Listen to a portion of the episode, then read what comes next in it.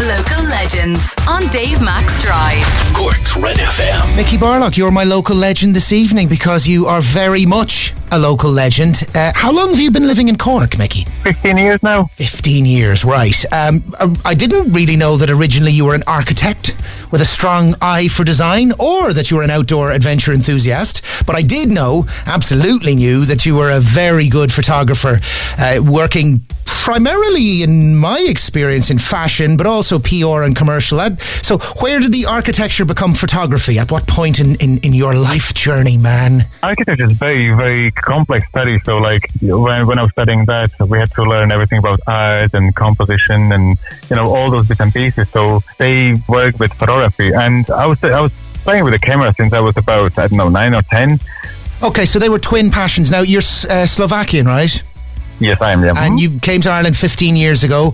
What did you get? What what got you up and running as regards work? What did you? I got a job as an architect straight away. Then I really wanted to do full time photography, so I quit the job and I started working as, an, as a photographer full time. And uh, I suppose it was a year before recession, so by the time recession hit, I was kind of established already at that stage. So I was lucky enough that I quit at the right time. Okay, and well, because you might you might have been forced to. Is that what you're suggesting? Um, cer- Yeah. s- certainly, anything regarding fashion in Cork, I saw you at over the years. Um, are you still working in photography, or where did that change come? Because ultimately, the reason we're charting this journey of yours as a person and as a Slovakian living here in Ireland is that you've ended up you're launching your own clothing brand. Where, where how, that's. Is that quite a turnaround for me, or is it not? Does it feel a very natural process for you?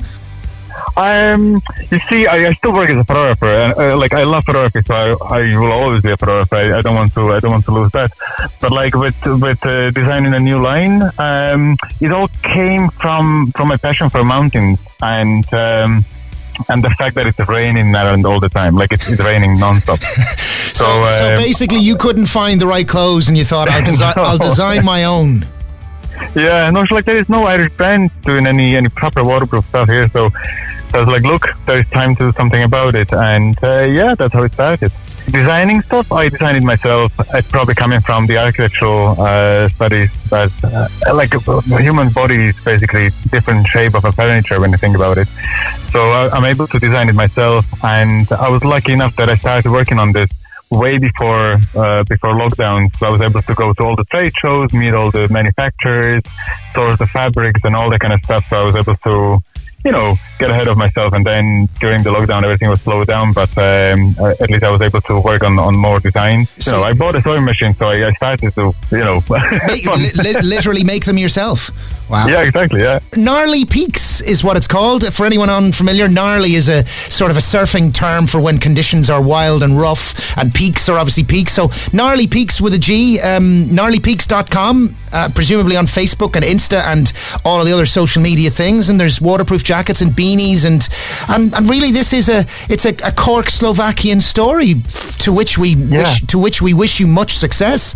Uh, and Thank um, you very much. I really want this to be a very proud Irish company. Okay. You know, it, it's raining here, so it should be, it should, you know, there should be a company that's Yes. dealing with rain. It should Yes. be famous for it. yes. Yeah, I get you. Yeah, I hear you. There's a Scandinavian saying there's no such thing as bad weather, there's only bad clothing. So you're here to help fix that. Miki, where are your goods? Are they online solely or are you stocking them anywhere yet? So at the moment it is online. There is only one tiny uh, tiny shop called Wonderfox, which is very close to uh, Trimolik.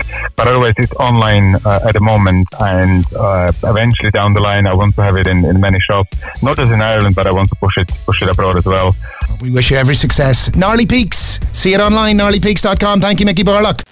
Thanks for listening to this Red FM podcast. Don't forget to subscribe and check out redextra.ie for more great Red FM content.